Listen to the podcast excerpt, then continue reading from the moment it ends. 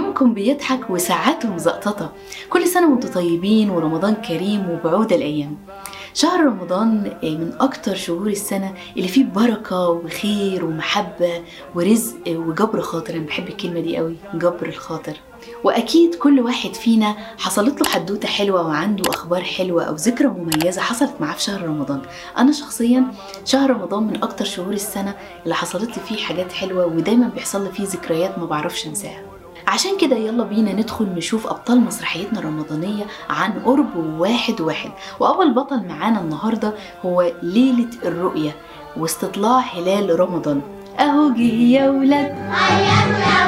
أهو جه يا ولاد.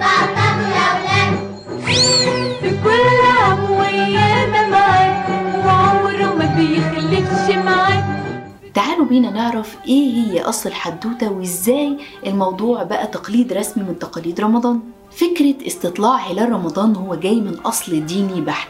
الرسول صلى الله عليه وسلم أشرف وأطهر الخلق أمرنا باستطلاع الهلال قبل الصيام. صوموا لرؤيته وافطروا لرؤيته.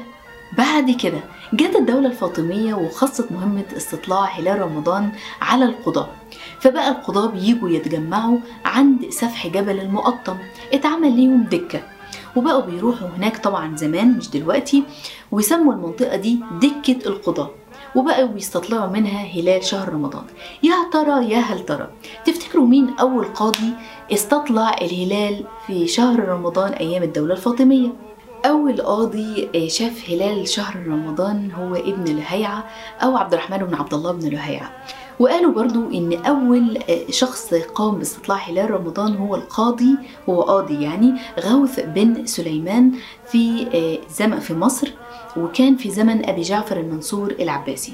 بعد كده جاء القائد بدر الجمالي وبنى مسجد على سفح جبل المقطم واستخدموا المأذنة بتاعته كمرصد لهلال شهر رمضان.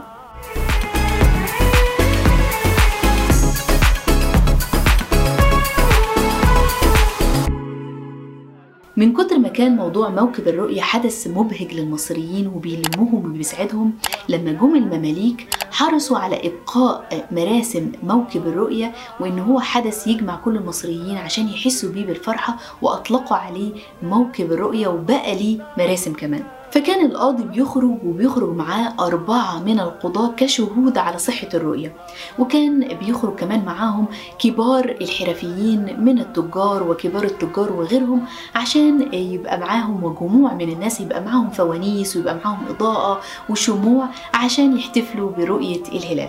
في الوقت ده تحديدا تم نقل مكان الرؤية إلى منارة مدرسة المنصور قلاوون فلما يتحققوا ويتأكدوا من الرؤية بيطلعوا في الشوارع وينوروا الفوانيس والشموع والمآذن وبتكون دوت نتيجة لرؤية الهلال ومعرفة لبداية شهر رمضان الكريم. في العصر العثماني رجع تاني مكان رؤية الهلال عند سفح جبل المقطم بس المرة دي الفقهاء والقضاة كانوا بيتجمعوا في مدرسة المنصورية بين القصرين وكانوا مش بس بيروحوا في مكان واحد عند سفح جبل المقطم لا بيروحوا أكتر من مكان لغاية لما يتثبتوا من رؤية الهلال.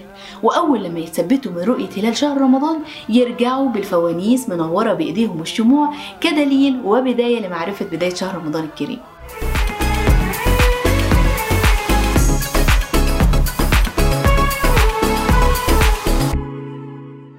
فضل موضوع الرؤية بالشكل ده لغاية لما أمر الخديوي عباس حلمي إسماعيل بنقل الرؤية للمحكمة الشرعية في باب الخلق. مصر دايما كانت سباقة في خدمة الشهر الجليل فقامت بإنشاء أول مرصد فلكي سنة 1838 في القلعة. بعد كده انتقل للعباسية. وتسمى المرصد خانة. بعد كده اتنقل لحلوان 1903 لتعذر رؤية الهلال في العباسية.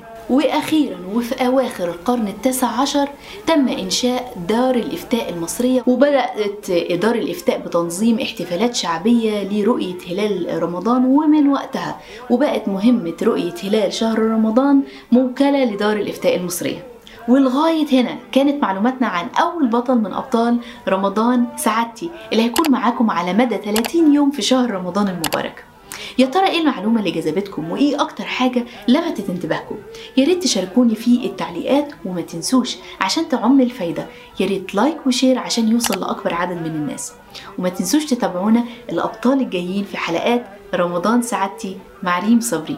ليكم مني كل الحب. برنامج رمضان سعادتي برعاية شركة Empower أول شركة وتطبيق للصحة العقلية والنفسية للشباب في الشرق الأوسط.